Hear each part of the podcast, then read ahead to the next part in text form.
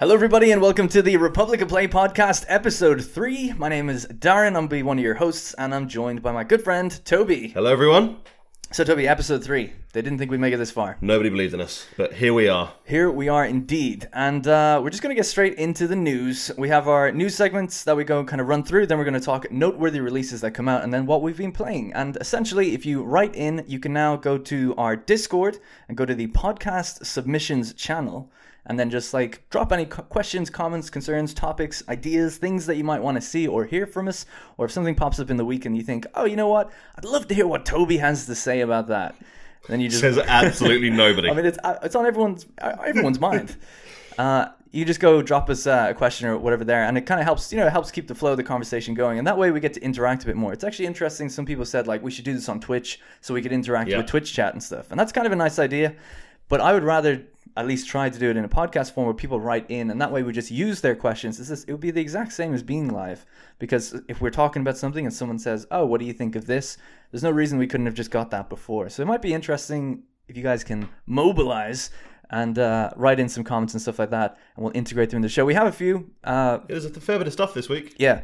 And we have a few that can actually uh, that have been written in that we can add to some of the stories. Some people write in stuff to do with Total War and Paradox and stuff, but unless something relevant happens, I'm just saving those in a separate doc until stuff comes up. You know, people are talking about Total War Troy to me quite a bit, and we've loads of questions regarding that. But until something pops up for the Total War Troy news, we're gonna leave it till then. Thing is, we, we could both just ramble about Total War for hours, but Yeah. it's kind of a bit pointless unless there's something topical. Exactly.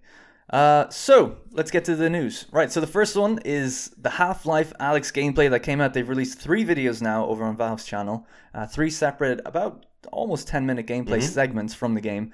It looks phenomenal. I don't have a VR headset. It's obviously on the Valve Index, but it's on everything else as well. I believe that's VR capable on Steam.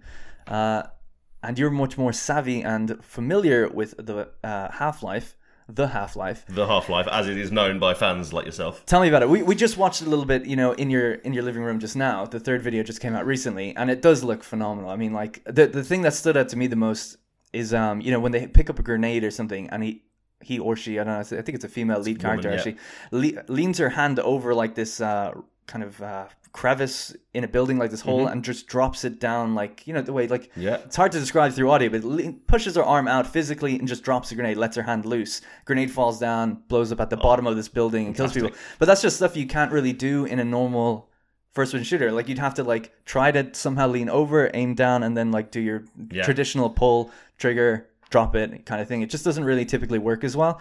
And so it's just that like fluid motion. And then you were saying as well, like the cover, the way they just pull everything around you seems to be obviously Yeah. Valve is known for their physics based stuff. Physics based, you just open doors, use that as cover and stuff like that. It looks really, Oh, really oh, impressive. it looks amazing. As you said, you know, I'm obviously a lot more Half Life savvy. I've played all the games when I was when I was you know much younger and kept up to date since then. And this just looks absolutely amazing. I mean, oh my god, I don't even know where to start. 'cause I mean, obviously the VR stuff looks looks looks incredible. As we discussed, you know, bits where she was running up to a bit of um, you know a random car, and then a combine was shooting at her, and she pulled the door, but you know, a door open at the car door, and used that as cover. You know, she was knocking holes in glass and then firing through glass and, manipulating things through there and there seems so much interactivity um, and obviously you know although we've seen a few bits and bobs before this is the first time they've really dumped a lot of the a lot of the game in us a lot of the a lot of the things we saw the hacking mechanics that was all sort of sort of 3d movement based based system and gun upgrades and yeah, and so the the 3D movement system, Yeah. it looks like that there's multiple ways to traverse the terrain, right? So typically in these types of games, obviously you can't really move around that much because you're in a VR space. Uh, you can kind of take a few steps forward, maybe back, left, right, and so, and so on. But different games do these things differently on how you can kind of traverse. You can kind of point and look and just teleport to different places, or you can use hand gestures to kind of move yourself through terrain. Uh, what were you seeing in So- terms of movement in this? So they've got three different types. I'm not 100% sure on the three. So I know they've got the traditional teleport method where you, where you can look and teleport around. Mm-hmm. Um, they've got, I believe, um, a method that a few other games use, which is where you basically grip with your handset and you pull yourself along, a bit like you're skiing. It's kind of it's hard to describe, but it feels quite natural when you're actually doing it. Um, and then the, then the third one, I don't, I'm not sure exactly how that worked, but that looked so smooth. It might have just been using the D-pad like a. Uh, you know, um, so using the analog analog sticks, Oh, like yeah. a, it, it might been. just be doing that. I don't Yeah, know, maybe. because it seems so smooth. Um, but I don't think they've, or I don't think, oh, I don't know exactly with the specifics of the three different movement types, but it seems like there's something for everyone. Because things with VR, no matter what you do, there is still a high chance of motion sickness for a lot of people. And um, what they found over the last few years is that people tend to get motion sick in different ways. So for some people, teleport doesn't work; it, it's too jarring for you know for, for your brain. But other people, it works fine, and various other things. Um, oh my god, it looks fantastic. And in terms of the you know the actual Half Life things, you know stuff itself, because I think the reason so many people will be excited is you know Half Life is one of the most beloved PC franchises of all time. Well, mm. franchises ever, but you know, primarily PC. That's where it, that's, that's where it started off. Um, franchises of all time, and obviously, every you know, Half Life Three has been a meme for, of course, well, like seven, eight, nine, ten years, however long it's been. Um, every time Valve posts anything, people are like Half Life Three confirmed. That's yeah, been yeah. that's been going forever. Um, I think what seems so good about this is you know. Although there's a lot of excitement when Alyx was announced, there was also a lot of more old school Half Life fans disappointed, going, "Well, it looks like it's just going to be like a you know a VR game that they've tacked on a bit of Half Life stuff, and it's a bit of a bit of a rip off, and you know it's not really true to the games, all that sort of things. But I think now, having seen the gameplay and, and seeing more information, it seems like it really is a Half Life game first and foremost. All the systems are the same. Everything that people are familiar with, with you know face huggers and um, and the tentacle monsters and and the head you know head crabs. I said face huggers, sorry, head crabs. As, right, any, yeah. Half Life fan would kill me for saying saying face huggers. The head crabs um, and the combat, everything just seems so pure Half Life. All the physics based puzzles seem the same. Um, you know, the gravity gun stuff is awesome. So I think it really does feel like a pure Half Life game that they've then used VR to make better rather than an average VR game they've made. They, they tacked on a bit of Half Life too, and I, I think it looks really good. Yeah, this is one of those I'd love to have seen how they recorded it. You know, I wish they mm. would have shown how big was their room and stuff, yeah. just to see also with that going back to the traversal, how they really we're traversing around because it does it just looks so fluid obviously yeah. it's their video they're presenting it you know they want to show it to be the best it can be and probably I would have to imagine won't be as smooth for everybody the way they and no. fluid the way they were showing it. But even even if it's like even close to that, it's still extremely impressive. The thing is, they they, they have had a number of. This isn't the first bit of uh, it, it was seen. We have had there have been a number of reviewers who've had hands on time with uh, demos of the game already, okay. and I've seen. And although they haven't been allowed to show all of the gameplay, there's been quite a lot of footage of them actually playing it and talking about it. So and it does seem fairly smooth. But obviously, as you said, this is Valve, you know, heavily you know heavily um, choreographed and and, yeah, and, and, everything here. So this this is the best it's possibly going to be. But I have seen a lot of reviewers play demos and things, and although they couldn't show everything, they have all been hugely positive about the movement systems and the options and stuff like that. So I've got high hopes. Yeah, it just looks it looks like a next generation. Because uh, the other thing is like VR. Eh, lots of people love VR, and I've yeah. I've always found it really impressive as well. But it's mostly indie games, small yeah. companies trying to put together projects and stuff, and you can kind of see like a lot of potential. Uh, and some of the best games I feel like were like the um, I can't remember was it Elite Dangerous or, or yeah yeah that looked that looked amazing, amazing. as well. And uh, driving games and games where you're in a cockpit, they typically seem to be the most polished, most AAA. But now that we've actually got really like a full-on AAA, I guess yeah. you could call it FPS with a massive license behind it, like mm-hmm. you said. So it's it's just a really exciting time, and it makes I don't have a VR headset, but it makes me want to get one. Yeah. Um, which leads us to our next point. Yeah. So the next topic in news, we have six points of uh, t- uh, six news items, I should say, and this is number two. So we have Valve Index VR kits expect to sell out of stock fast. It's a bit of a weird headline, but I'll just read the uh, sub caption here. The Valve Index has been seeing massive shortages in supply across every region. Now, with the Index's new killer app set to release on March 23rd, pre orders have surged and the headset has been increasingly difficult to obtain. To respond to the current shortage, the developer will be releasing more Valve Index kits for sale. However, many sources are warning that the replenished supply is not only ins- is not only insufficient to meet the current demand, but also will not likely last for more than a few days. In a recent post, Twitter news source and leaker Steam Database revealed that the latest wave of Valve Index virtual reality kits would be released on Friday, March 9th at 10 a.m. Pacific time. However, the leaker cautioned that Valve did not expect its quote available stock end quote to last during the weekend and believed it would be all gone by last uh, but by Monday. So basically, long story short, you know the coronavirus and some other things seems to be impeding well since the pre-orders have gone live the thing's just been like you yeah. can't get one no right and there's these i can't remember the name of the website but there's like a stock tracker which shows you the different regions of what's in stock where it's just been completely out of mm-hmm. stock literally like gets one or two in hours later it's gone uh, so they're obviously having production problems whether or not it be due to the coronavirus alone or also just the extreme high demand of this game uh, remains to be seen. But either way, you can't get one. But they said that they were going to re- replenish the stocks before the game comes out. But it looks like, at least according to Steam database, that it's just not even going to be enough. even close to enough, and it's going to sell out within one to two days max. Yeah, I think I guess I guess maybe they just didn't see it coming that it was going to be so popular. But I'm surprised they didn't see it coming because I mean they released Half Half Life Three. I said their their biggest their their biggest franchise, their most popular franchise, and although they've done a fantastic job of making it completely compatible with every VR device out there, hats off to them. They've done a load of work on all of them. They've they've always said from day one, you know, this is built for the index, and the index is going to be the absolutely best way to play it. Um, but as you said, since it launched, what was it been nine months ago, something like that, or whatever, something along those lines, it's been impossible to get. on Unless your first name's Gabe, you cannot get your hands on this thing. Basically, it's, it's, it's impossible.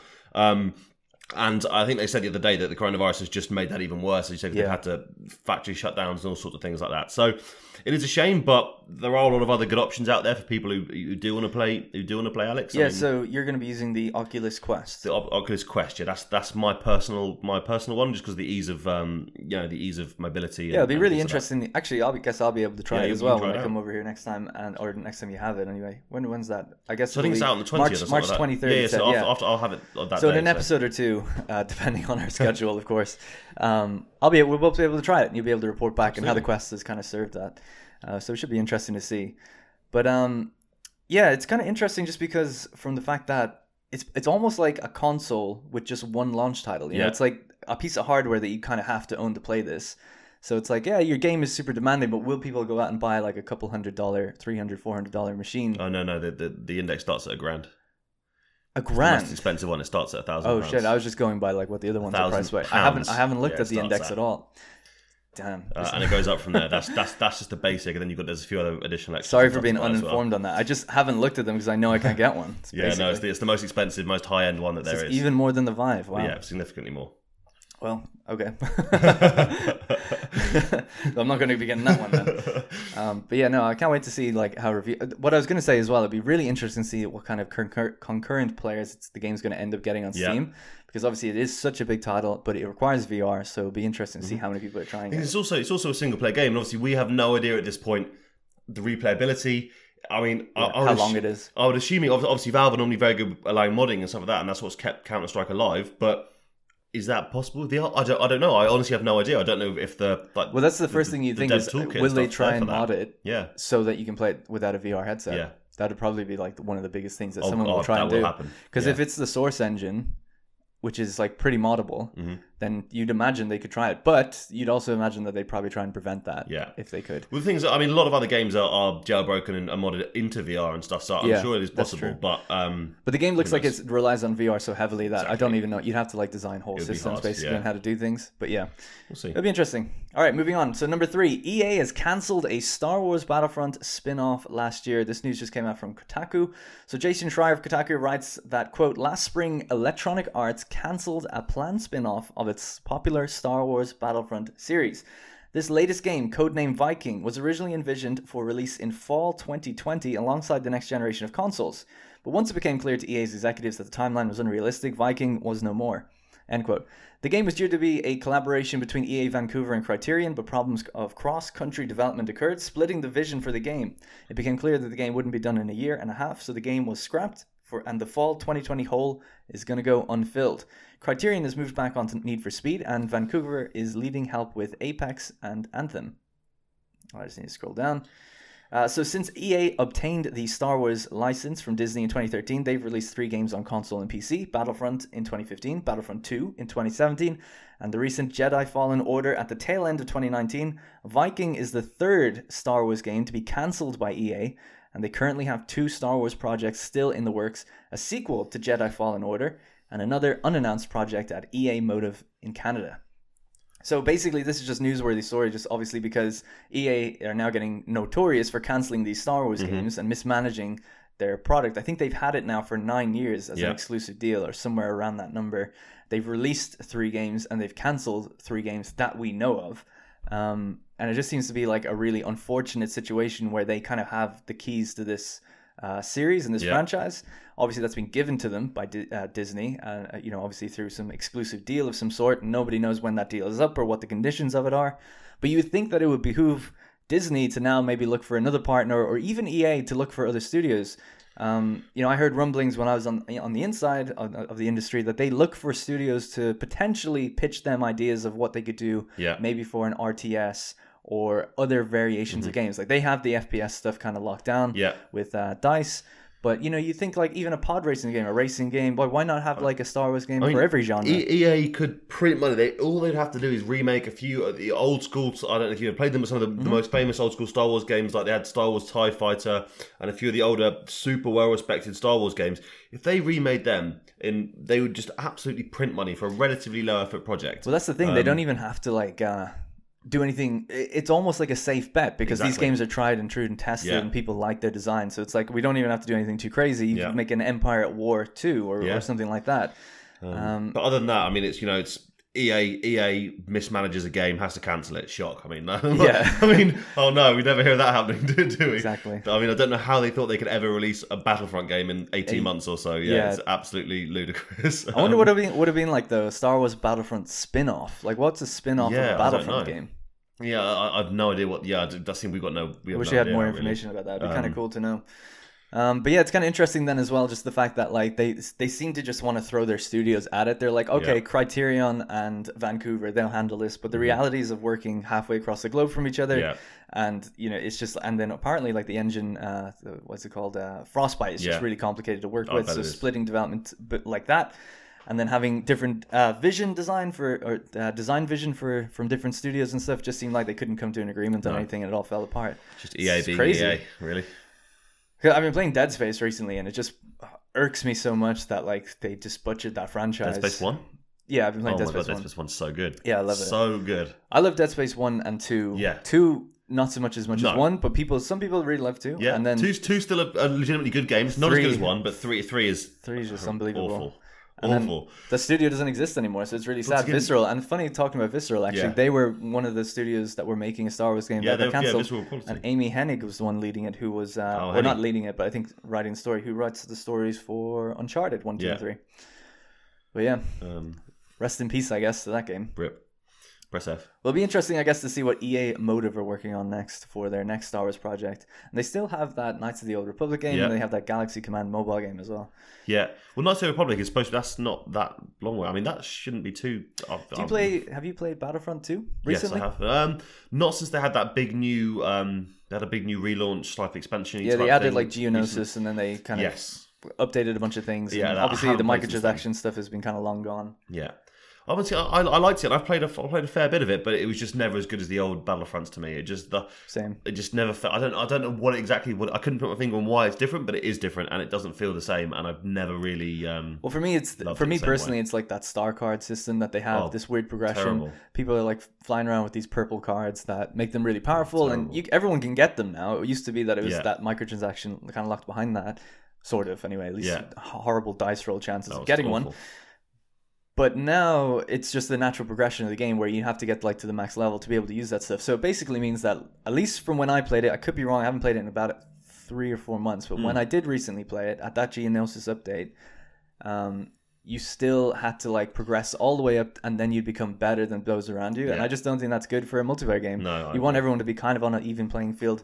And then, like, get your Jedi's or whatever the hell it is that But I was run thinking, around. know? I'm, I'm sure you remember from Battlefront 2, I think it was when the best moments in that game were always you had these big siege type environments Yeah. where you had multiple vehicles on either side, like you were invading Hoth and you had the AT-ATs coming in and, and everything moving forward.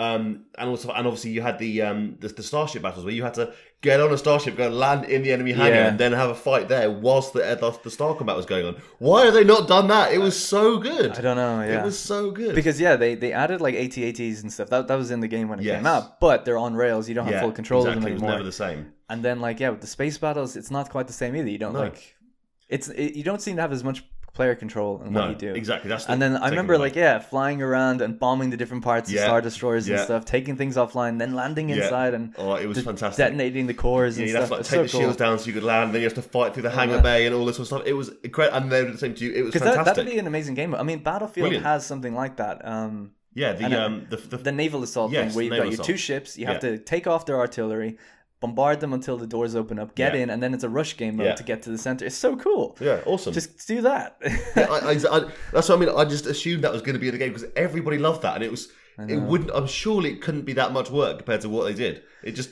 Yeah, well, they, I mean, we might be um, what's the word in the minority here because the game is actually doing a lot better. A lot of people are playing it Yeah. and telling me that it's like it's really good now, it's really good now. But every time I play it, I just can't get it No, out of my head neither. that I hate this progression system. I I want to just be able to do what I used to be able to Yeah. do. It does still. Everyone knows this. It looks amazing. oh, it's fantastic looking. it's the best looking Star Wars game ever, but it just lacks something. I yeah, yeah I, I completely agree. It just doesn't lack something. It does lack something. Uh, okay, so moving on to number four.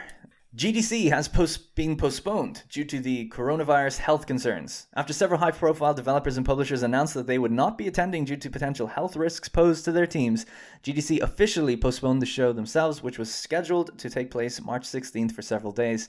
An official statement accompanying the an- announcement uh, of the on the GDC website read, quote, Having spent the past year preparing for the show with our advisory board, speakers, exhibitors, and event partners, we're genuinely upset and disappointed not to be able to hold, host you at this time. It then continues, we fully intend to host a GDC event later in the summer. We will be working with our partners to finalize the details and we'll share more information about our plans in the coming weeks. End quote. On the FAQ page of the website, Expo attendees will be eligible for full refunds, as will those who booked rooms inside the GDC room block.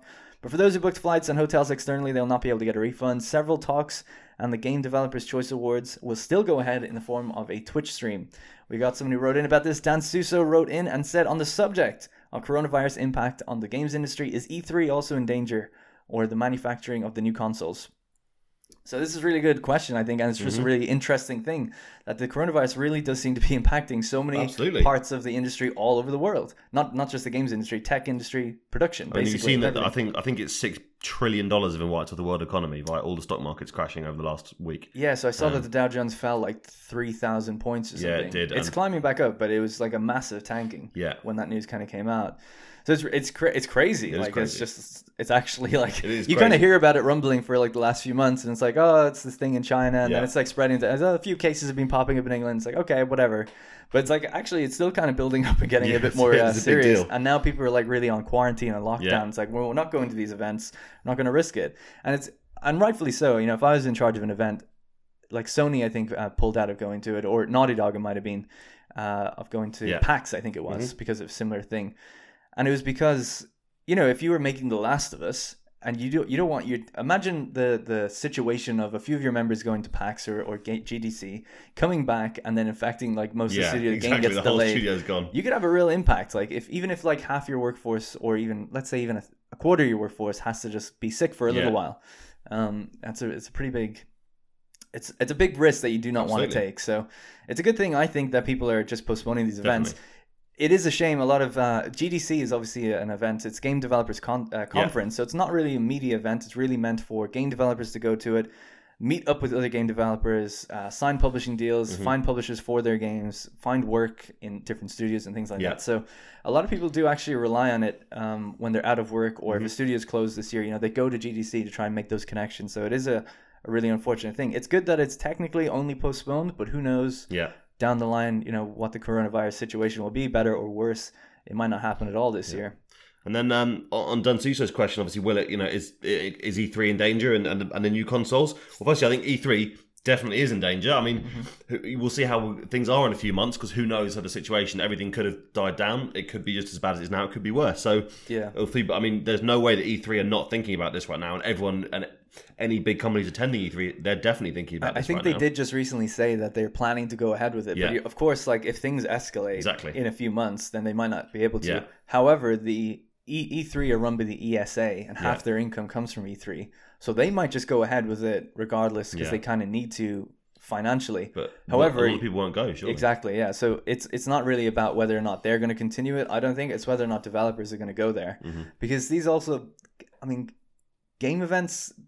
There's a it's it's not the most hygienic place. I was going to make a comment about this, but I didn't know how to tactfully mention it. yeah, it's. I mean, I know there's like a a, a meme or what is it, a stereotype, I guess you could call it, about gamers being uh, not the cleanest. But it is true. I've been to these game events. People stink. Yeah. It's kind of crazy. I don't know why that is, but it, it's it's these crammed halls. It's hot, You've got a lot of people there. Did- Toilets are like overflown. Did you see a picture of? It's this is Comic Con, so it's not quite the same, but the Mm. same thing. There was, there was a girl at the front of um, at the front of the Comic Con doors, in front of the line, saying, "If you can afford Comic Con tickets, you can afford deodorant." yeah, I mean, it's, she's not lying.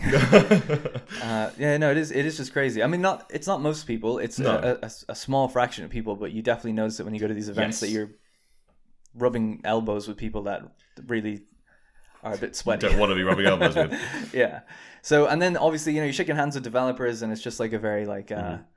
communicative kind of thing where you're kind of Yeah. you have a high chance of getting sick basically and then these food halls and stuff you know it's not the most hygienic kind of situations to be in so you hope at least I would hope at least that if E3 do Mm. go ahead with it there's like extra sanitary things in place and if you're planning to go to E3 or any of these events because this year E3 is supposed to be more of a consumer show Yeah, where they've opened about. it up for more tickets and more Yeah. people to go so it's even even more potentially risk Mm. uh, uh, risk averse or not averse um risky Risky. risky so uh yeah, so basically if you're if you're going or if you're going to any of these events just be like extremely extremely safe carry those like little sanitary uh, wipes with you and stuff like that And um, gels Th- Then the second part, in terms of the manufacturing, I think I'm, I'm, I was definitely one of them, but I'm sure it was both of them. They both said that the that it has already been affected. I believe um, Yep. a huge amount of manufacturing in tech is all done in China. It's all been affected. Um, Apple's been massively affected. Sony's been affected. A bunch of other companies have been affected too. And um, obviously now is the worst time. They're ramping up, probably making massive, massive stocks now of um, of the PS5 and the Xbox. Um, what's it called? series x Series X, um, Series X. Um, so it's obviously going to hit them at a very, very tough time. And um, you know, you never know because it may work in their favor. If if it's for both of them, it may well work in their favor because it's going to be make things more exclusive when they launch, and then maybe stocks will be a little bit lower. But if it just is going to hit one of the companies harder than the other, then it's going to affect them massively because both are going to launch at a very similar time, as we know they always will. And if it comes down to well, I was going to get you know people who are middle of the road. Well, I was going to get the Xbox, but that's you know I can't get that one for another two months because of um, Yeah. of manufacturing uh, or vice versa. That's going to favour one side or the other massively. i think for sure manufacturing well they have said it's being Yeah. impacted but i think it will continue to be impacted but i don't think they're going to delay the consoles or anything like that Mm-hmm. i think playstation and xbox are coming out this year no matter what Yep, definitely. and if it's a shortage, it's a shortage. Yeah. Mm-hmm. You know, that's probably just what they'll have to do because they can't they can't afford to not go with it. Um, it would be absolutely crazy though if they d- did delay console launches like that. But um, yeah, they're gonna happen. But a lot of people are speculating. That's why Sony just haven't said anything for a while Yeah. because things just aren't ready and they're just Yeah. not sure yet what's gonna happen, what oh, the price you- is gonna be. Because the other thing is prices of the price of all these uh, components is going up because the demand Mm-hmm. is so high for the manufacturing now. Uh, so it's it's really affecting everything. It's quite interesting Mm-hmm. to see how, how much of a knock on effect it's having. well, obviously, when we have some more information, we'll talk in more detail about the, the consoles as well because we can talk Yeah. about them for a while. But um, Uh, oh, I've just seen how long 0.5 is on this, Darren. So I'll I'll, I'll, I'll, be back in a few minutes. I'll make a cuppa. I'll see you then. Well, yeah, no, it's worth mentioning. This is a really interesting topic, actually. Uh, so number five, GOG, good old games. I was trying to think Good what it stood games. for. There for a. God, I'm an idiot. Good All right, games. number five, Good Old Games updates their refund policy, extending playtime and conditions needed for a refund. So a blog post on GOG.com updated consumers as to the new policy change, summarizing game changes with quote starting now. Summarizing the changes with quote starting now you can get a full refund up to 30 days after purchasing a product even if you downloaded launched and played it. That's it end quote. The blog points to an faq pretty much clarifying that refunds can take place on all forms of content including gifts to the original customer of course pre-order content early access titles and dlc that isn't part of an original bundle. The question on many consumers' minds is if there's any limitations placed on this, any uh, on the amount of refunds, and a question this was answered in their FAQ. So it reads, quote, "We trust that you're making informed purchasing purchasing decisions." And will use this updated voluntary refund policy only if something doesn't work as you expected. This is why there are no limits, but instead we reserve the right to refuse refunds in individual cases. Please respect all the time and hard work put into making the games you play and remember that refunds are not reviews. If you find the game if you finished the game and didn't like it, please consider sharing your opinion instead. Also, please don't take advantage of our trust by asking for an unreasonable amount of games to be refunded. Don't be that person, nobody likes that person. End quote. Many developers are voicing their concerns on Twitter and social media that the system may be too open to abuse and that they weren't consulted about it. When combined with the fact that GOG's games are DRM free, it enables users to actually refund the games and keep playing them. And that's pretty much it. So it's quite uh, a big, rapid policy Yeah. change. There's also further articles written about the fact that developers weren't warned about this, and they're you know they're kind of up in arms about what it could mean for them potentially. Um, so, what do you think? Personally, I love this. I think it's fantastic. Well, it's I mean, super consumer friendly. Obviously. super consumer friendly. And the thing is, good old games they're not EA, they're not Origin, they're not Steam. They have always been the smaller little brother. They've always been the consumer friendly guys, DRM free guys, Yep. the guys you can you know you can go to to get all these great deals on, on previous games. They do a lot of work themselves with um, you know making old games compatible with Windows 10 and etc. They've always been the good little guys in terms of the um, sort of the, the yeah the storefront yeah the storefront industry. Um, so I think for them this makes complete sense because it's exactly who they've kind of always been. Um, so this matches a lot of um, some other online services that Amazon do. So I'm sure you know Kindle for books and stuff like that, and Audible for audiobooks. For example, they are both have the same policy where you can refund whenever, whatever. Yeah. Um, you could technically have read a whole book and refund it, although that'd be you know a dick move, and if you did that multiple times, like GOG have mentioned, it wouldn't go down well. Yeah. You could do it, um, and it's fine. I think to be honest, this is this is in the future. Most refund policies are going to be like this, um, just because obviously they you know they will just monitor your account if they think you're taking the piss or you know you, you've been playing a game for 200 hours and you go, "Oh, should Well, refund but the thing with GOG is it's DRM free. True. So they can't actually check how long you've been playing anything, and Yeah. they don't know if it works. True. So that's kind of why I think that they've just ended up going with this because it's like, well, we can't track you anyway, so we kind of have to take you on your word. Yeah. So we'll just take you on your word to the nth degree, Mhm. where you can basically do whatever you want. Um, so yeah, I mean, per, obviously, I don't know the up to, up to thirty days after purchasing. So Yeah. I guess if it's longer than a month, if you bought it after a month, you can't get it back. So obviously we'll see in six months' time if this is still the case or if they release anything. But my personal opinion is I don't think this. I think this won't hurt them at all. I think they'll do. I think this will just looks good for them. I think obviously you know you always get the amount of. There's always going to be a few people who abuse the system, whatever the system is. But it's a tiny, tiny amount. I think compared to the goodwill they will get. So Yeah, personally, I- this is a great move. I mean, I personally agree. I think um, as long as that they, as long as they can identify people who are abusing Yes. it, and they can like put a stop to that, or at least just deny them a few reviews. Once Yeah. you once you get denied a review a couple times, you'll probably stop. Yeah. Uh, or sorry, not a review, a refund. Yes. Once you get denied a refund, you're probably not going to then take a risk on buying a bunch of other Mm-hmm. games and trying to refund them. So I'm sure that that'll kind of curb that. I really like the phrase they've used there. Refunds are not reviews. That's a really good. That's a very, That very awesome, good yeah, phrase, isn't because it? it's like we don't want people to just mass review bomb or No. ref- refund bomb, I guess, Yeah. the game just because a developer says or does Yeah. something. That's a big concern, I suppose. Well, then if a developer comes out like an EA game or something and they say they do something and then suddenly they start getting all these refunds, what are they going to do? Are they Yeah. going to let people all refund if they've never had one before? Well- That'll be interesting to see because that's essentially a refund bomb, right? Yeah. If suddenly everyone's refunding based on a well, business practice. like like well like um like Warcraft three.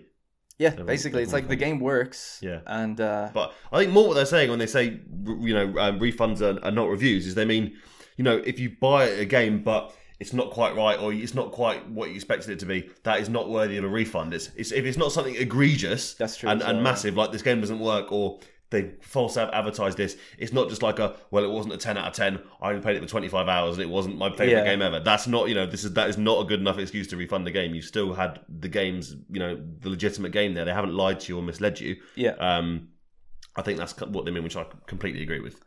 Well, it's interesting as well because Steam has their I didn't think it was fun option, but they do have their two hour rule on that, I guess, technically. Yeah, So yeah, be interested to see how it all pans out. And will Steam try to keep up with that, or will they just leave it?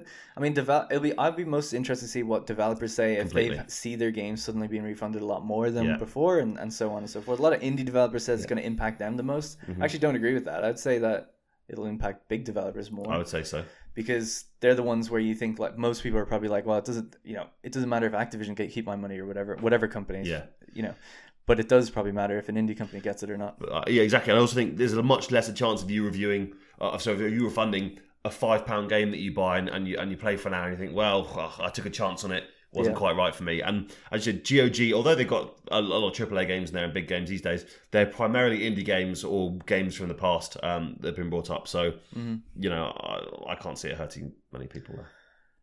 All right, so let's move on to number six. The. There's actually seven in total. I thought Oh, there was six. So number God. six, Baldur's Gate 3 reveal and gameplay. The game looks amazing. It's a CRPG with turn-based combat made by Larian, the developers behind Divinity Original Sin.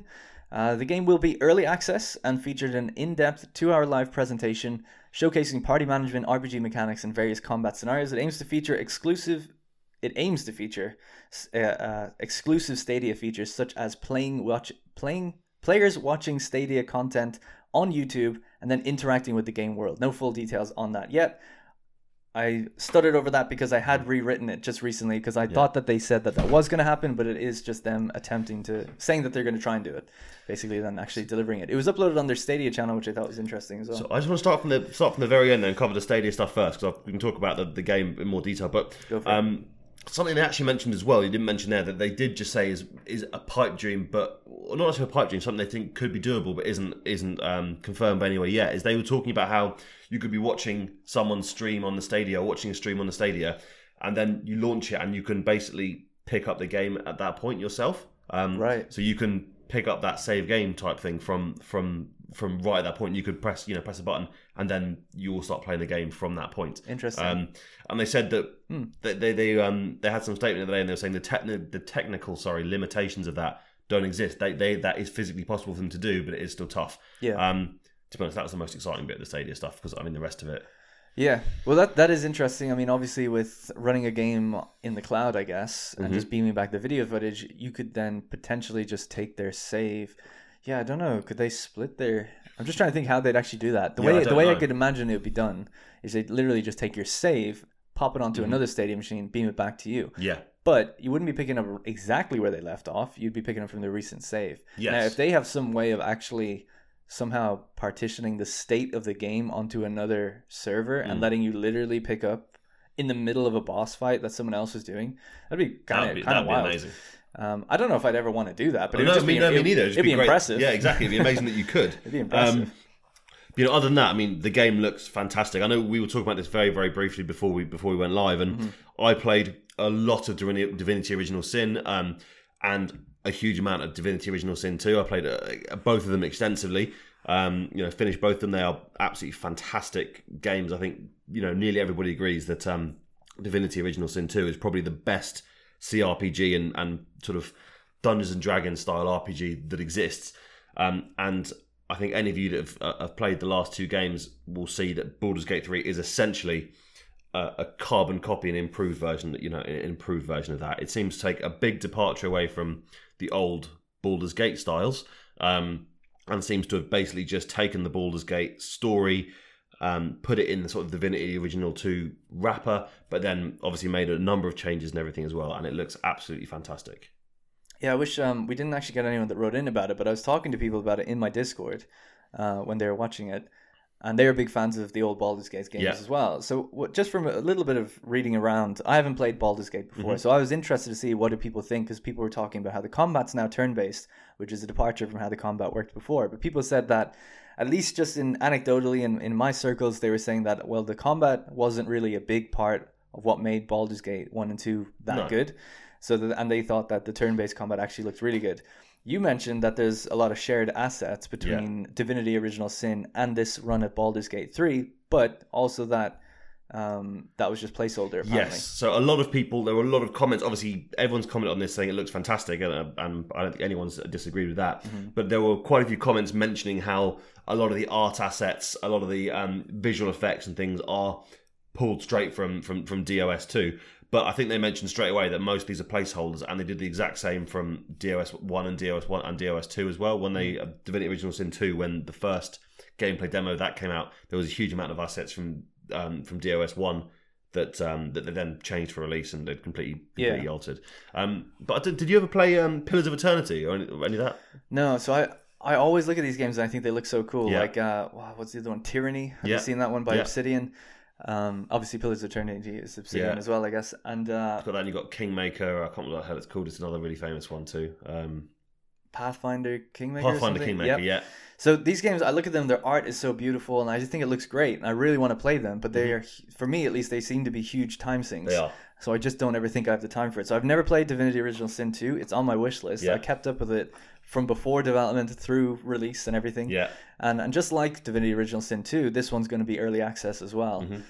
Um, but this one really stood out to me as well because not only did it look like DOS 2, but it also, like you said, it looked improved where the character interactions just Yes. look so much more impressive. It's They like did. almost like you know, Obli- or I want to say Oblivion, Skyrim levels, but modern. Yeah. Um, proper R- normal RPG, not just CRPG where the camera's always up up above them. You could bring your camera down, Mm-hmm. have your dialogue options, really get face to face with these characters. But this was a character the guy made on stream, and he Yeah. had all these dialogue options that were relevant to him. Now, obviously, it's a demo. I'm sure they planned most of that.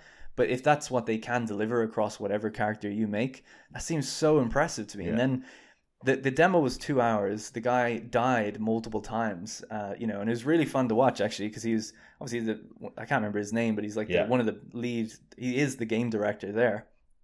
Um, I damn, I can't remember his name, but but most people know him because he was the spokesperson basically for uh, all the uh, Kickstarter and early access stuff for the previous games. And uh, you know, he's really seems like a really nice and funny and passionate guy. And then when he died, it, you know, he's like, "Oh, I have to do this bit again. It's going to take ten minutes." But people didn't mind. He tried doing it then differently, so Yeah. at least he could show something else. Uh, and he got, and he was like, "Well, you know, that's just what happened." So props to them for showing like a live demo, Fantastic. even if they have to use shared assets and stuff or anything like that or placeholder assets. But the thing that really stood out to me then was the combat because you went from moving around like a normal RPG, CRPG where you're able to move freeform wherever you want, but then it kind of goes into this like XCOM like gameplay Yeah. except it's not on a grid, which I've never personally. I didn't. If that's the way Divinity Original Sin works, Exactly I can't believe I didn't see that before. Exactly same. Yeah. So for me, that was like mind blowing to me because I was like, "Holy shit! I've never seen turn based like this, where it's not attached to a grid and you have uh-huh. this freedom that you have because you've played Wasteland 2.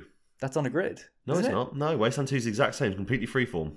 You can go anywhere. Oh, I mean, it's a it's a simplified. Oh, it's, or it's a actually it's only graphically simpler. Other than that, the gameplay is very similar as Yeah. well. It's, the gameplay of, God, of yeah, I- this game and the Waste and Wasteland 2 and about to be Wasteland 3 are essentially the same. The gameplay loop's the same. That's crazy that I remember differently in my Yeah, head. Wasteland 2 is not. I've just a- always on a- pictured it on a grid. Yeah, not on a grid at all. It's Well- completely freeform. Either way, I guess I hadn't seen it in a while, so I was like, "Holy crap!" He's able to like jump up and down like these uh, really, really big vertical. Yeah. A lot of verticality, I guess. Yeah. The, the the catchphrase that everyone uses, the word, the buzzword that everyone Yes. uses. But there was a lot of verticality, and he was able to jump up and down, kick kick items down below, and then the characters down below would use them, and then putting down different terrain effects, and so it just looks so much fun It looks awesome. with a lot of variety and then in between going from different dialogues and then you're having a dialogue with someone and they betray you Yeah. and then suddenly combat kicks off it looks it looks really really good So what? So what was another cool thing as well is obviously I've played a lot of of the last two, um, or and the original Baldur's Gates too, but the last two DOSs. Um, and to be honest, I'm probably going to keep saying that because I think this is much more similar to Divinity Original Sin than it is to Baldur's Gate. So I kind of see it more Divinity Original Sin three. Um, but you can, it, although you've got you know from from launch, it's quite simple. You know, simplified. You don't get all the dice rolls. The game is actually completely built on dice rolls. All the dice rolls are happening behind the scenes, and with the options, you can change it to show all of that stuff. Yeah. So people that like all that D and D style dice rolling, it's all in there if you want to know what's happening behind the scenes. yeah so i watched some video about that and they showed that like um it was it was easy easy allies actually Yeah. those guys and they were talking about how a d20 actually gets rolled if you have if you want the option to see it you Yeah. can see the outcomes that way so that's, that's really cool that you Yeah. can see that stuff as well So um, It just looks extremely impressive. I, I wanted to bring it up on the show just because, like, I'm not a, an RP. I don't play these games. I'm Yeah. always intrigued by them. I always think they look interesting. But this one, I think, will actually be one that gets me over Yeah. the hump to actually get it. you'll have to pick this one up. I think I'm gonna get Divinity actually, just because I want to play something like that Yeah. now. I mean, I mean, to be honest, I've seen it. It's it's always on such deep sales. Yeah, I mean, Um, it's on sale right now as we Yeah, record. it, it always is. I'd highly recommend it because I mean, this looks it looks so so similar. I think you'd have a great time with Divinity. Uh, okay, so moving on. Another fantastic game. Next. Exactly, yeah. So number seven, Mount and Blade early access launch date and pricing has been revealed. Sorry, Mount and Blade Bannerlord, I really should have said. Mount and Blade 2 Bannerlord. So Bannerlord is set to release exactly 10 years after Warband Crazy. And will be long. priced at $49.99, $49.99 euro and $39.99 pounds. The price is not expected to change when the game leaves early access. And early access is expected to last around a year. Yeah. Dan Sousa writes in, just like you can, over at podcast submissions in our Discord. If you want to know our Discord link, check the description. You can always comment on these videos as well, or catch me on Patreon. I'll try to include questions anywhere we get them. He says, Mount and Blade Bannerlord 2 reveals price and release date. Do you think it's too expensive? Note that the price won't change when they left early access. So it's basically a full price game that's in early access. It is expensive. It is expensive. Let's but be it- honest. From what it looks like, it looks like any other AAA game Yeah. to me. I know it's made by a small developer and it is early Yeah. access, but I don't mind as long as the quality's there. I mean, I mean, to be honest, if this is anything like you know Warband or any of the other Mount and Blades, I would pay double that because I know the hours of enjoyment I'm going to get out of it. Mm-hmm. But I still think objectively it is expensive for an early access game. Um, no matter the quality, and I think it will be fantastic. 40 40 pounds sterling is a lot for an early access game. Yeah, um, that's a good point. I think I think I agree. Actually, when it's early access, it does kind of have this. You're, you're buying in something that's not Yes. complete, right? Yes. So you should get some. It should be cheaper than it would be if it was released. which is what normally is the case. You normally get a, di- Yeah. a deep discount for it being early access. Then when it, everything's you know in a year's time when everything's you know AAA, then it will bump up by by ten pounds or something. So yeah, and no, I- do agree. I I've think I seen- did speak too soon on that one. And I think I've seen a lot of other people mention that as well. Not that it's too expensive for the game total, but it's because it's early access. So this was 1.0 launch. I think it'd be fine. Mm-hmm. Um, but I mean, other than that, I cannot wait, Darren. I can't believe it's 10 years since Warband. I think the main thing that makes me think is how well Warband has held up over the last 10 years. Yeah, well, obviously it has a huge modding community that just Yeah. like keeps it going. Um, but I actually played it this week. We'll talk about that maybe a little later. Oh, Yeah. We'll just talk about it now. But Yeah. I basically played Warband this week to on my Throwback Thursday stream where we go back and we play some old game that I haven't Yeah. played in a while or maybe I've never played. Now I have played Warband a lot back in the day. I I suck at it. Mm-hmm. I'm really bad at it. I don't know why. I mean, I'm okay with the combat, but then when it gets to the campaign, I always run out of So- supplies and But, troops. but I and think stuff. that is that is famously hard and has loads of niches and stuff like that. So unless you sink a lot of time into it, Yeah. you you, you are going to be bad. But it's that. funny because I must have played like I don't know sixty or seventy hours. It's one of the for earliest Steam games I actually ever had, and I wasn't looking up online what to do or anything. Yeah. And I ended up going years and years without even knowing that you could like become your own ruler of your own king- kingdom or marrying people and all that. So I never knew any of that. So So um, this game just looks looks incredible from that standpoint now. What I would recommend doing is on is on Warband. I mean, it's been out ten years. We're not breaking the game. There are some very easy to use cheats on it if you just want to see what it's like to be a king and stuff Yeah, like that. yeah. Just advance yourself, just to just to mess around because it is amazing having an army of three hundred people and then having all your knights follow you around with these massive armies. Yeah. Um. Also, did you ever play um? You know the the other Warband with Fire and Sword and then the, the Napoleon DLC. No, I played the Napoleon one. Uh, I took part in the line battle. I was I was that's what I wanted to talk about. the nerdiest thing I've ever my played, probably. favorite times probably on online gaming are the line battles Napoleon. that are Yeah. still there to this day. You yeah. go and play if you go and play Fire and Sword now, all anyone is playing is Napoleon line battles, and you've got a little officer in front of you with his sword up. You've got a piper like piping next to you Yeah, with the battle, and there's like ten of you lining up against the other guys, and it is absolutely incredible. It's, so much fun. Your muskets don't can't hit the side of a barn. You can't That's hit anything thing. with them. It's everyone just yeah firing and missing each other. And the reload is about 20 seconds Yeah. reloads. You do nothing, but it is so much fun. Um, little Yeah. bagpipes in the background you're standing on a wall trying to defend a breach. oh my god, Darren, it's so good. Yeah, I took place in I took part in one once where it was like eighty people or something. It was, Yeah. it was pretty fun. But at the same time, I was I don't think I'd ever want to do it again. Really? 'Cause- Yeah, just because it's like I don't know. You just I mean I get it. It's just hilarious because of how ridiculous everything Yeah. is, right? And people, yeah, exactly. You're reloading, just running up to people. Yeah. You can't do anything. You're trying to swing swords at them and stuff. It is just like chaotic, Yeah. ridiculous fun. But I don't know. At least once a month, I do a line battle on, on Napoleon. I funny. love them because there's so many good maps out there for them as well, and it's all these different choke points and taking these different star forts and all Oh, I never did any of that. Oh, For me, it was like an open field, basically. Oh yeah, no, no. There's that. That's good, but there's way more. There's ones where you got to, like take a gatehouse, and you got to capture the gatehouse, Right. and then take the next floor, and you have got cannons going off, and you can, um, you know, you can then flank the castle on ships to go around the side of it when you're in your little, you know, bayonet charging and stuff. You can get in boats. Oh, you can get in boats, and then you. Oh, then I never saw that either. Then pilot them round the side. There's there's so much stuff um, in addition to that. Um, But yeah, th- this game has already got mods for it, so it's in a in a sort of a closed beta, Yeah. and yeah, I think I don't know how you actually got into it, but it wasn't open to everybody. I couldn't get in. so I'm not. I'm not in. I haven't played Warband. Bannerlord, sorry. Yeah, Yeah, no, I didn't say you did. Oh, sorry. No, I was just saying that it I'm is sorry. I in think beta. I, I moment. got in. No, no, no. But I haven't got in personally. But um, but based on that, like a few YouTubers are already showing some of the mods that Oh, are yeah. available, and there's like some people. It's really interesting. There's communities that are developing models and stuff for like the last year or two, knowing that it's going to go into the game eventually when it comes Mm-hmm. Yeah. out. So they're trying to have like stuff ready basically for when stuff comes out. It's really interesting. So the modding scene for the game is huge. I mean, to be honest, I think it's all built on a very similar framework to the previous one. So Yeah. modders know exactly what they're doing. It's all been very, very simple to do that sort of stuff. Well, they, Um, they've been really um, communicative about that, about what uh, exporter you need and for Yeah. models and stuff, and like what they're using. So they do have a. It's an upgraded engine. I don't know if it's a brand new one. Yeah. I, I don't have the information on that, but it is definitely at the very least upgraded. I remember them doing big engine videos and talking about like their uh, landscape generation and stuff like that.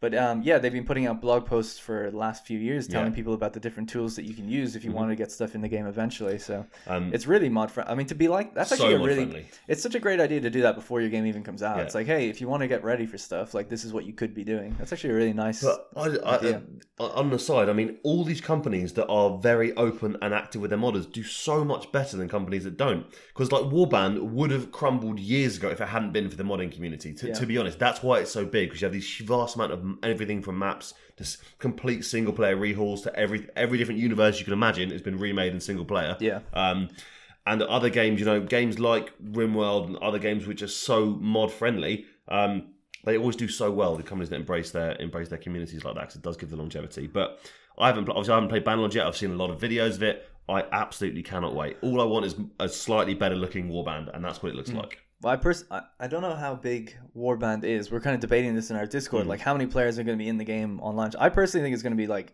massive, So I, like I think, absolutely huge. so Like- I think Warband was 120 or something like that. You could get up to, I believe. no, no, no, Um, no, no. I mean concurrent players who are going to buy the game. Oh god, it's going to be absolutely massive. I think it's like going to be one of the biggest Steam launches of the year. I think so too. I think it'd be Um, absolutely massive.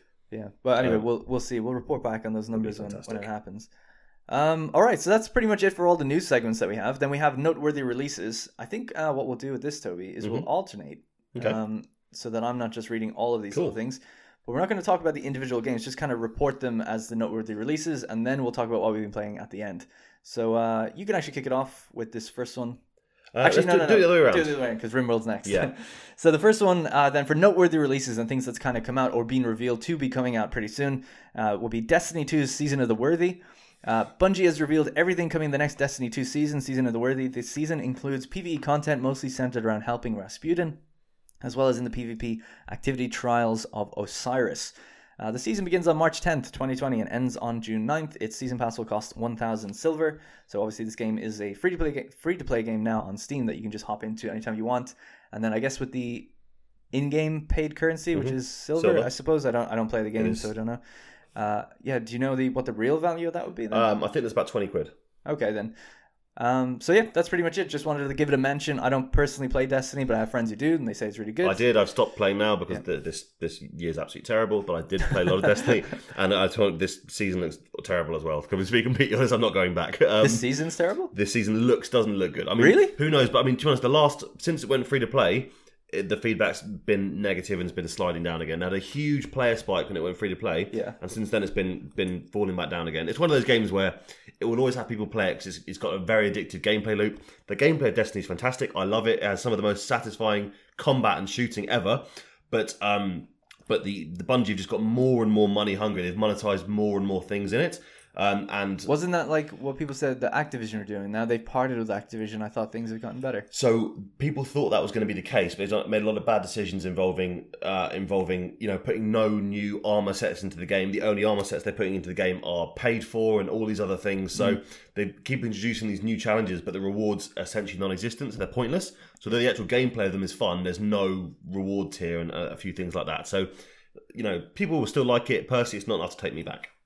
Uh, another thing I just I just thought of as well. We had some people like uh, correcting us before in the previous episode on certain things. Uh, if we do get anything wrong, or if you feel like you want to voice your own concerns about certain things that you think, let's say you disagree with Toby about Destiny 2, You should. write in in the comments and we'll include it uh, next week in the kind of uh, at the beginning. I think that'd be good. It's only our opinions. We'd love. We're happy to be wrong. Yeah. Okay, so next one for you, Toby. a surprise release of RimWorld 1.1 update, and the, the main surprise there was the new expansion royalty that they'd told nobody about. Um, so, contractors, the Empire has arrived. Their honor-bound culture wields hyper-advanced technology while bowing to the ancient traditions of kings and queens. Now they settle the RimWorld and seek allies. Um, currently sitting at about 92% positive reviews on Steam across about 600, 700 reviews. Um, royalty brings with it royal titles, psychic powers, quests, new mech clusters, which are basically mech bases, and imperial tech. Um, now, I've been playing a lot of Rimworld this week. It's going to be on one of the, the main games I played and the expansion, and it's absolutely fantastic. Yeah. Um, to be honest, so people knew 1.1 was coming. That was expected, but then on top of that, they went, "Oh, by the way, here's the here's a, here's a massive update, by the way, and also." Here's a whole new expansion that we, we'd never told anybody about, nobody knew about, and was completely under the radar. Um, now the expansion has, you know, it's not completely game changing or any, in any in any way, but it's added a, a whole bunch of new features, a whole new way, a bunch of ways to play. And RimWorld is one of those games where you've either got zero hours played or a thousand hours played. Yeah. So um, it's, it's no, there's no in the middle. People, people, you know, it's like Marmite. People love it or hate it. So it's the case of you know, if if it's not worth buying RimWorld for the expansion or anything like that.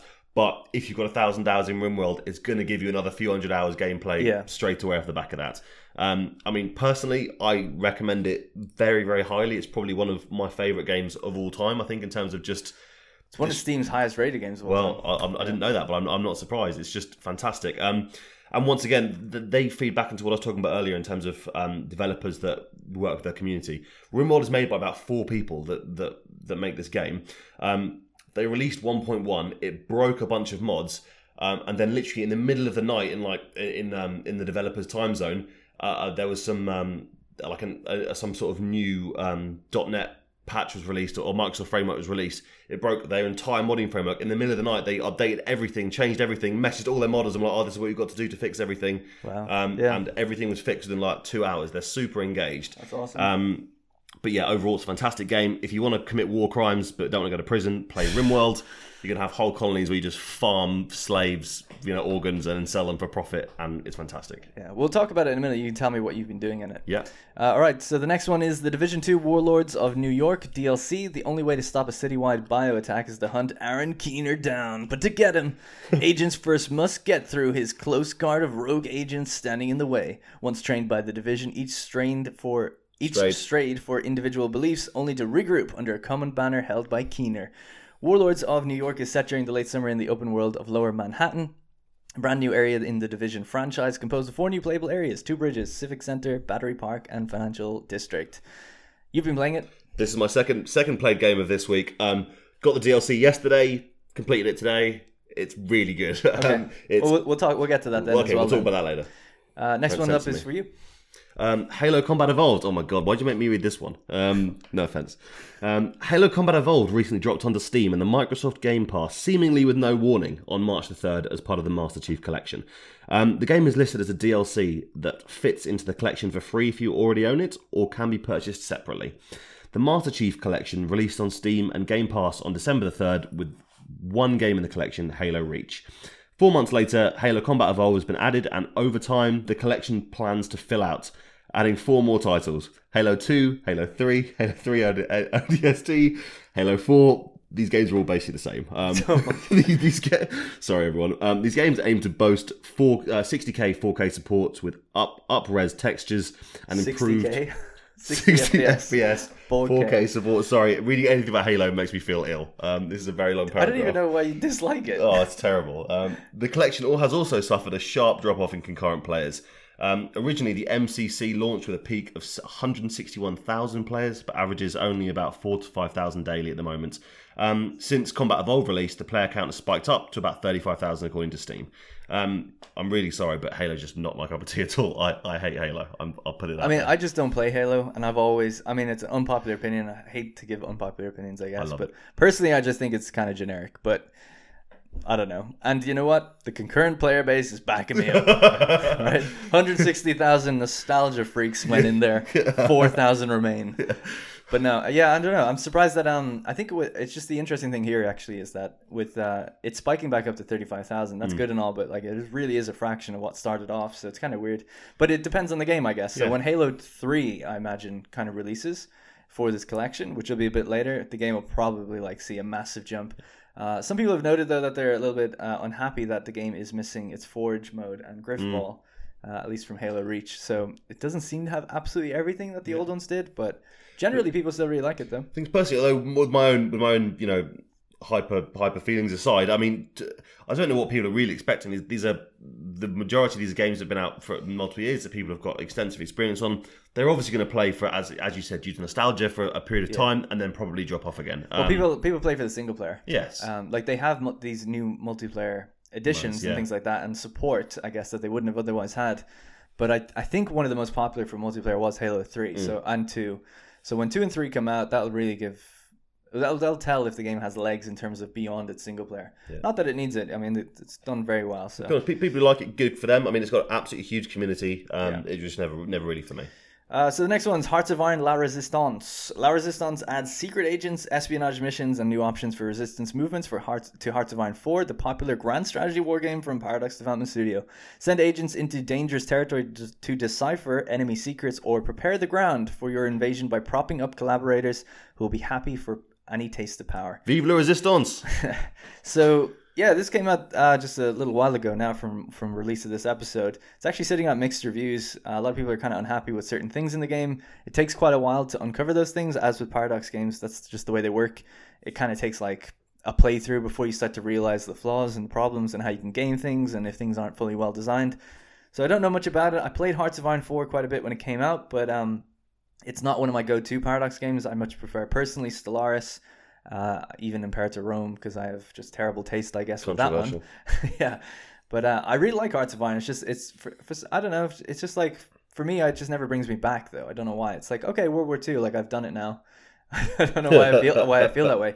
To me, to me, I've always felt like things kind of play out the same. But it's been so long since I played it. They've added in way more stuff where there's more things called focus trees, where countries can kind of divide and do different things than they did historically. Um, so yeah, just from kind of uh, by proxy, by reading the reviews, it's on mixed. So not too 100% familiar with it, but people are saying like the agent stuff is either overpowered or it's completely useless, uh, depending on which path you take. So I don't know. That's just what I've read about it. Um, so we'll move on from that. Next one. So, A Beautiful Desolation is a 2D isometric adventure game set in the distant future. Explore a post apocalyptic landscape, solve puzzles, meet new friends and make powerful enemies, mediate conflicts, and fight for your life as you unravel the secrets of the world around you. Yeah, so this game is just one I've just only picked up myself and had a look at. Uh, It looks, it graphically, um, really, really nice. It's 2D, of course, as you read, but it's just really beautiful artwork. And it's called Beautiful Desolation, actually. But um, yeah, it's it's like another CRPG, but there's no combat. Actually, there's no combat, so it's just it's just about the story and going around this like Yeah. kind of post-apocalyptic world. It's really really interesting. I watched a little bit on Twitch as well for a while. It's, it looks it looks really good. It's only like twelve pounds, so it's probably like fifteen dollars. Sounds good. Uh, the next one is Death and Taxes, and this also has a demo if you want to try it out. In this 2D short narrative based game, you assume the role of the Grim Reaper on an office job. Your job is to decide which people are going to live or die. The consequences of your choices are yours to bear, while the mystery of your incarnation awaits revelation. It's just another one that just looks cool, who's in the new and trending, and it has like uh, really positive reviews. Had a lot of people playing it. It's kind of a fun, interesting I don't know anything about it, but so it, it struck me as a bit of a, um, a Papers, Please sort of vibe. Sort of like that, yeah. Yeah, yeah. That's the sort of impression I got. Um, and then there's just some extras I thought we'd mention. Obviously, RimWorld Royalty. Uh, we talked about that. Ultimate Admiral Age of Sail. That literally just came out today, so no word on that one yet. Tank Mechanic Simulator. Oh my god, I saw a video of that and I wanted to gouge out my own eyes. Some people apparently really like it. Uh, people like Train Simulator, Darren. You cannot trust people. Um, Besiege came out of early access, and then there's two games on the Epic Store. Uh, Corruption 2029. This is made by the guys that made Mutant Year Zero. It's an XCOM style sort of game, if you want Yeah. to call it that, with uh, RPG mechanics as well, where you move around and then it goes into XCOM combat, Mm-hmm. etc. Uh, it looks really cool. I watched a little bit of it. I mean, it looks pretty simple, but it also graphically it looked really nice as well. Uh, and then Overpass, which is sort of a it's another Epic game. It's um. Uh, kind of a rally game, sort Okay. of, uh, where Cool. you're driving buggies around dunes and stuff like that. Nice. Looks really nice though. Looks really good as well. It's quite expensive though.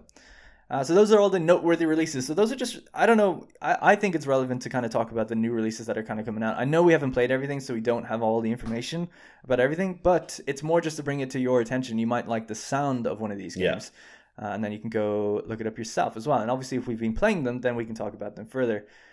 Um, oh, we did have a release here. I, I need to. I need you to read this one. It's tradition.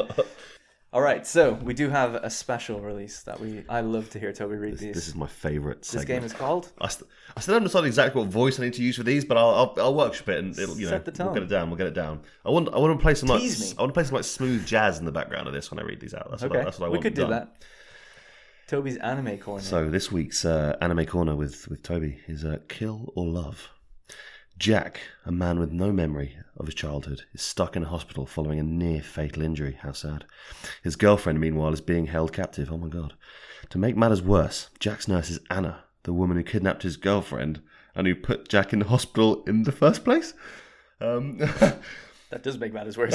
that makes matters a lot worse, Darren. Um, Anna is obsessed with him to an unhealthy degree, and the answer to why lies somewhere in the past. This short visual novel follows Jack as he makes desperate plans to save the girl dearest to him, and as he remembers how Anna tore through his life. Well, there you go. That's kill my or God. love. What are you gonna do? Are you gonna fall in love with Anna, or are you gonna kill her? Oh, I'm gonna kill her.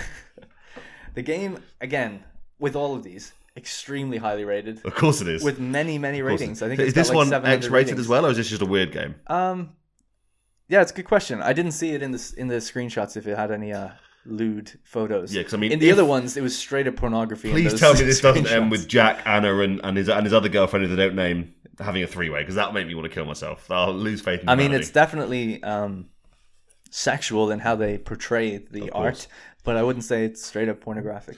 Um, but yeah, check it out if you're into that kind of thing.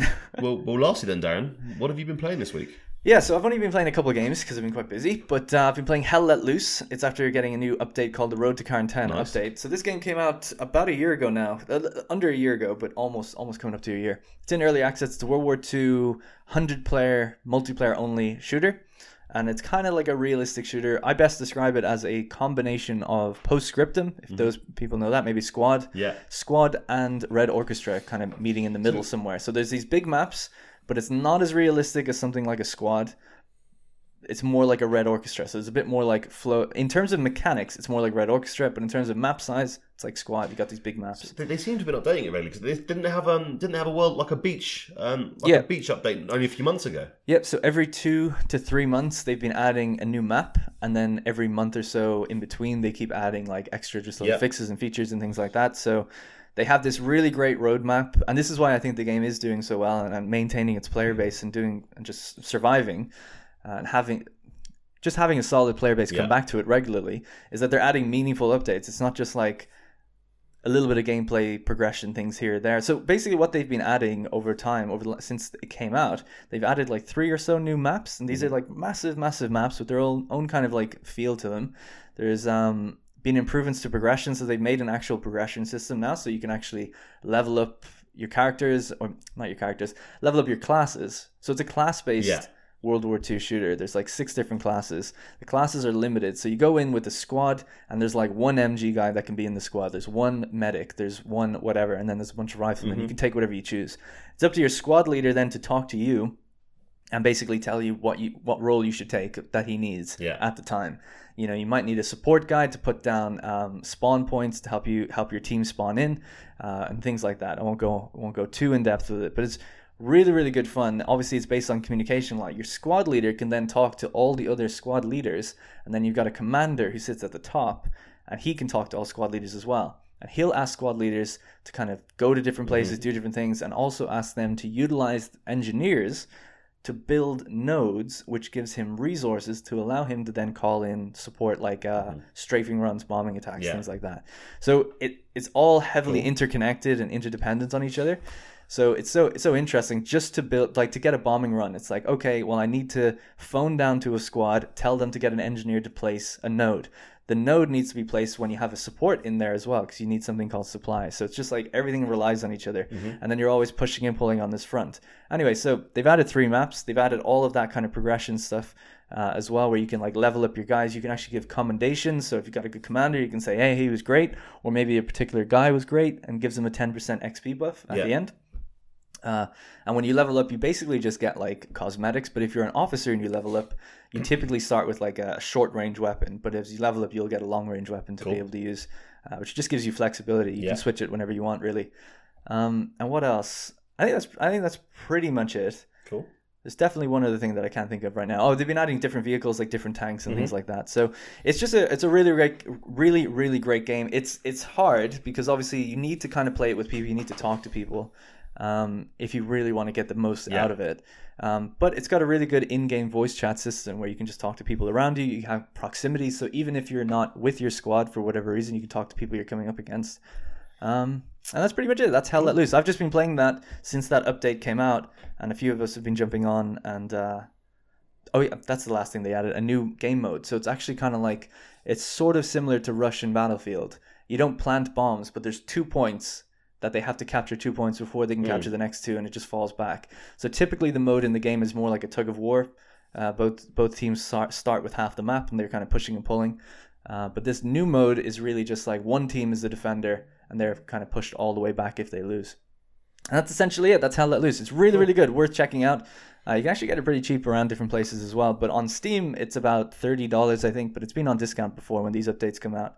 It is still early access. Something that they're planning on working on soon is uh, better animations, is what they've been talking about. So it's got pretty good animation. Like things are animated, things are fine. It's just that um, things can feel a little bit stiff and janky. And they plan on smoothing that out as well as, um, I think, adding an audio overhaul. Uh, and that's, uh, yeah, that's pretty much it. Cool. Before I talk about other ones, we'll maybe alternate this as well. So you can talk. So- tell me about RimWorld. So RimWorld what I've mainly been playing the the uh, the royalty update this week, which is absolutely fantastic. I mean, I've got hundreds of hours of RimWorld anyway. I, I played it literally almost since it came into early access. Must be three and a half, four years ago now, if, if, if not even longer. Um, but yeah, so the royalty update basically adds a whole new overarching faction. Obviously, I can't go into the absolute basics of RimWorld. You kind of know, or, or you don't really. But essentially, you drop to the procedure you dropped um, um, generated world, and you survive however best you see fit. You can do literally anything in the game. You could be a trader, a slaver. You can make combat. You know, you'll face um, increasing challenges over time. It's a struggle to survive. You've got to grow your own food and all this sort of stuff. Um, in the top-down perspective, royalty essentially as this overarching empire faction to the game, um, which if you do things for them, they will make one of your people one of them essentially, and you progress up the ranks from like a, some sort of like ye, um, like yeoman lord to like a knight to a baron to a count to all these different things, which is fantastic because you get loads of new abilities and they they help you and become your allies and all sorts of things. But as you make your little pawn, as they're called in Rimworld, a pawn, which is your person, um, you know, as you progress him up the ranks in his desolate wasteland, he becomes more and more needy and demanding. So you live in your little wooden shed, just trying to survive, you know, from a day to day life, scratching a living out of the ground. And he's asking for a throne room, and he won't talk to people, and he won't do work anymore because he thinks he's above work now. So he's just prancing around his little throne room, and you're desperately, desperately trying to survive, but he is not interested. Um, so there are pros and cons to uh, to to advancing, but it adds a adds a whole lot to the game, and it's absolutely fantastic. So um, you mentioned that you play as you you said the word you a lot. Yes. But you do you don't play as one person. You No. control multiple, right? You So- control the colony via orders of what to do rather than the people specifically. Like you Yeah. say, I want this area. It's kind of like Dwarf Fortress in 3D. Yeah. You, I want this area mined. I want this built, and then based on the priorities The that you select list, yeah. your, and the job list, your people will go and do that. Um, How big have you gotten your colony up to? Is it about Oh, size oh, or you, is it more? you can just... get it up to as big as you want until the computer crashes, which is about 150 people. Right. But the game is programmed to try and keep you between. Um, there's different difficulties, and the different difficulties have an ideal range. So um, the average range is like is like eight to 15, and if you're beyond that, the computer won't won't kill them or anything like that, but it will send harder challenges at you designed to knock some people off, Yeah. designed to kill people off and get it down to the ideal sort of banding. That's Um, interesting. but obviously, if you're amazing, you could have 50 people. Did you make me in the game? Uh, I haven't met anybody in the game, to be honest. I haven't actually been individual and named anyone. You wouldn't put yourself in it. No, because I mean it's so brutal, Darren. someone It's so brutal. I mean, Who if someone goes, personality. you know, I've got I've got a guy with asthma at the moment. So currently, I have I have um, you know, so, so uh, some little tribal race who live near me, but are completely under advanced. They they attack my like plasma guns with with sticks and Oh, stuff God. at the moment. They get slaughtered. They like fifty of them attack, and they all get murdered. But one guy was unlucky enough to not get killed outright. He got knocked out. And unfortunately, one of my uh, one of my top guys has asthma, and he needs some new lungs, Darren. And that slave, unfortunately, is not getting any medicine, but his lungs are being taken out. And being Really? You given- can do that? Oh yes, Uh, his organs are being harvested, Yikes. and they're going to go back straight into my guy that needs them more. That's pretty advanced lung replacement. It is yeah, full body replacement. Um, so the other game that I've been playing is, uh, um, by the way, that RimWorld sounds amazing. I mean, So I've, good. I played it a little bit, and we played it on stream, and it was really good fun. I've just never gone back to it. Yeah, though. yeah. No excuse, really. I mean, I, I thought it was really funny. I can't really quite remember my, my story, but I remember having some woman that was like crazy, and she was trying to kill people, and we locked her in like a room. Uh, anyway, it's just I can't remember too much about it, Yeah. but it, she she essentially ended up going outside fighting people. Just couldn't wouldn't stop fighting people. Oh yeah, and then just ended got up a mental breakdown. Yeah, breakdown. exactly. She was Yeah. exactly, and then she ended up fighting an animal and getting killed. Oh, Uh. So Yeah. yeah. and someone was falling in love with her at the same time, so it caused him to really be upset. He went out there with a gun. We Well, didn't know just- what he was going to do. Just went down from by the downhill from there. yeah, so it's just those funny little stories. Yeah. that- yeah. Um, and especially being the first time playing it, I was like, just I wasn't too sure, and I was looking like, why aren't you doing like any jobs and Yeah. stuff? It's like, oh, she's like a lunatic or Yeah, something. It does it does take some getting used to until Yeah. you get the systems down. Well, this is the thing. I- It's, it's super. not user friendly. No, it's but not. Having a stream behind me telling me like what what's going on helps Yeah. a lot. The thing is, because I've been playing it since almost day one, so many of the features now weren't in there. and They've been added piecemeal over time, so Mm. I've picked them up in a much easier way. Yeah. Uh, so the next game I've been playing is a game called Tower. I did a video on this one. I saw it; it was a very good video. Oh, appreciate that.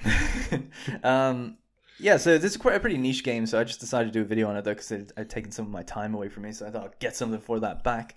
Uh, but essentially, it's a tower defense game. It's a it's kind of an indie game It looks kind of like a uh, simplified graphics, like a voxel graphic kind of game. So it's nothing like too crazy, but it's quite impressive nonetheless.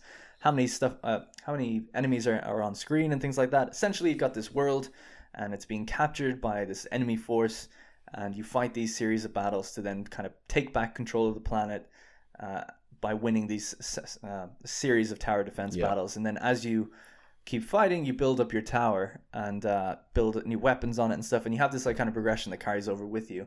If you lose, it's not game over. You've lost a little bit of control of your planet, but you can get it back if you win the next few rounds. It's got a really in depth like bunch of weapons and different systems and technology trees and stuff like that. It's really really good. It's just that for me. As I said in the video, the um, world control system seemed to be like really, really easy. Yeah, So I never really felt challenged by it. Although there is this like giant boss fight that comes every 50 days. Actually, it's on day 50, then every 25 days after that. And that that's actually like really difficult. But you can't do anything that you there's nothing really you could do to speed up your progression to get better. Like I've been winning almost every fight and I still can't beat it. You just have to wait until you have pretty much all the text and then you'll get it done. Mhm. So it's got really good potential. I'd, I'd have a look at it if it's ever on sale, maybe. Because yeah, that's what it looked like to me. It looked cool. yeah, it looks it's a cool, fun little game to play while it's on sale. Maybe. Um, that's pretty much it for everything I've played. What's the last So, well, the last, last, mate, as I said, as I said earlier, the second thing I've been playing is Division Two expansion this week. Um, obviously, um, So worth mentioning really quickly that this is on sale while this comes out. It's on. It's like two to three dollars Yeah. pounds on the Epic Game Store. I know it's the Epic Game Store. Yeah. We get it, but uh, I'm probably gonna buy it because it's just so cheap. honestly, it's it's a bargain. If I mean, for, for, for two or three pounds and dollars, it's you know, if you play it for a couple of hours, you've got your money's worth really, and and you will because it is. Um, I'm not ever say it's a perfect game. I played it when it launched on on um, PS4 for a few months and then dropped it. Um, but it is fantastic looking. It's got a great gameplay loop. It's really satisfying in a lot of ways. So it is worth checking out if, if you want. I mean, for for two pound fifty, I think it is. It's worth it. It's worth having a look at. Um, So you've playing yeah. the expansion Yes, or the, the yes, the expansion launched yesterday. I've uh, essentially finished it. I've got one mission left to do today, um, and it was really, really good. So, Did you Division- find Aaron Keener? Aaron Keener is he's next on my hit list. I've killed all his buddies, and I'm, I'm I'm knocking at his door. I'm ready to go. Aaron Keener's got his days are numbered. Um, but um, so Division One was set in New York. Division Two was set in Washington DC. Um, but this expansion is you've basically been called back to New York with a, a, a problem. You know, the this the, the fictional agency you work for, the Division, has had a bunch of rogue members who have um, you know doing some terrible things to some you know people in uh, people in New York, and you've come back to save the day. Um, it is really cool, mainly because. Washington DC is awesome because you fight down the mall by the Washington Monument and by Lincoln's Memorial. You fight in all these amazing places in the White House that you see all the time. Um, but it's it all looks kind of one way, and it's very different to how New York looks, which is all completely built up and high rise and a very different feel. So it's quite a cool change of pace to go back to that. Um, and to be honest, I don't know if it's just me, but it seems like the, the expansion looks so much better than the base game. It seems like just the lighting's done so well in it. Things like for a you know a, a big expansion, um, physically a, a big expansion game, um, like area play play area wise. Sorry, um, it looks absolutely fantastic. It's really engaging. I think Maybe they dropped an update as well to improve things. there, there, there was an update too, but I don't know how much that changed or not. I don't know Yeah. if it's just me, um, but personally, I think it looks much, much better. Um, but yeah, the expansion was fantastic. I really enjoyed it. There's loads of bits and bobs to do. It's come on the um, on the back of a massive update that's completely changed the entire end game of the division. Added a load more content, changed a load of things as well. Um, so, to be honest, I'd recommend. Obviously, if you haven't played it before, don't buy the expansion. Don't bother. Buy the base game for for, for, for a couple, couple of dollars. Check it out, see what you think, and if after you've played it, you know, and, and played through the base game, then you'll see how you feel. But it's, it's definitely worth having a look at. I was gonna say as well. So you've been playing it on your own, Yes. yeah. So, and it's still good. Oh, fantastic. Yeah. Yeah, so- so that's kind of how I want to play Yeah. it. Like I'd rather because that game looks really cool to me. But the thing mm-hmm. that always turned me off is that I'm just not that big of a multiplayer guy. yeah. Um, like it can be fun when you've got a squad to go in with, but I, I hate I play Yeah. games at ungodly hours, Yeah, right? yeah. Two, two, two or three in the morning sometimes, and my friends aren't online. So, So- I just, I just like to have games like as, that where I as I was saying to you earlier, I think Division Two is probably um, probably one of the best multiplayer slash single player like the way they're integrated out of any big game like that I've ever played. Because I mean, the, the whole game is completely doable solo. You don't need to ever see any another person. It's a solo experience, but at any time you want to, any mission you start, you literally press one button and it'll match you up with other people around the world if you want to play with other people. Yeah, that's cool. Um, but if not, it never prompts you to. It never directs you to. It is a single player game that can interact with other players if you want to. Yeah. Um, so it's really, really good for that. So I play by myself, and then when I feel like it, I jump into a random matchmaking with a bunch of other people online, and we will just have a good, you know, have a good time and complete missions. Sounds good. All right, well, that's going to be it for our episode three. Um, so we're going to be back hopefully in two weeks, uh, and you can get episodes early over on patreon.com slash Republic of Play. Also, let us know what you think. Your feedback has been super valuable. You know, I think we've, hopefully as well for this episode, cleaned up some of the audio issues, and maybe we're just getting more into a natural rhythm, I think, with things as well, just in general. And uh, hopefully we'll just continue and keep getting better and improve over time, and eventually... With enough support, maybe we'll be able to do it even weekly, and I can pay Toby Oh my god! thousands of pounds Thousands of pounds. Yeah. Um, Uh, and then we'll do we'll do a Twitch, stream one day as well. yeah, no, it'd be cool. I've been thinking of just doing. Yeah, we should we should play games on Twitch in general. Like, um, if we have time. Like Deep Rock Galactic is has is something Yeah, we I know. I was thinking about that. We do need to get back on that again. Something I didn't mention, but they've had an update and they're Yeah. coming out of early access in a few months. Like that'd be awesome to play that game again Mm-hmm. as well. Um, all right, so thanks very much for listening, everybody. Appreciate all the feedback on the previous episodes. And uh, if you're watching on YouTube, make sure you give us a like. If you're listening on iTunes and Spotify, which apparently we have actually quite a lot of people there, um, maybe consider leaving a review or something, helping us out, maybe rising it up a bit. I don't really want to promote this podcast until I feel like we're finally like in a good rhythm. Yeah. We're a little bit more consistent, and we've got the format nailed down. And then eventually, I'll start like promoting it in videos and stuff, and it'll really take off. And Toby will become super famous and leave me in the dust. All right, that's it for today. Thanks very much for watching. Thanks, guys. Bye. Bye.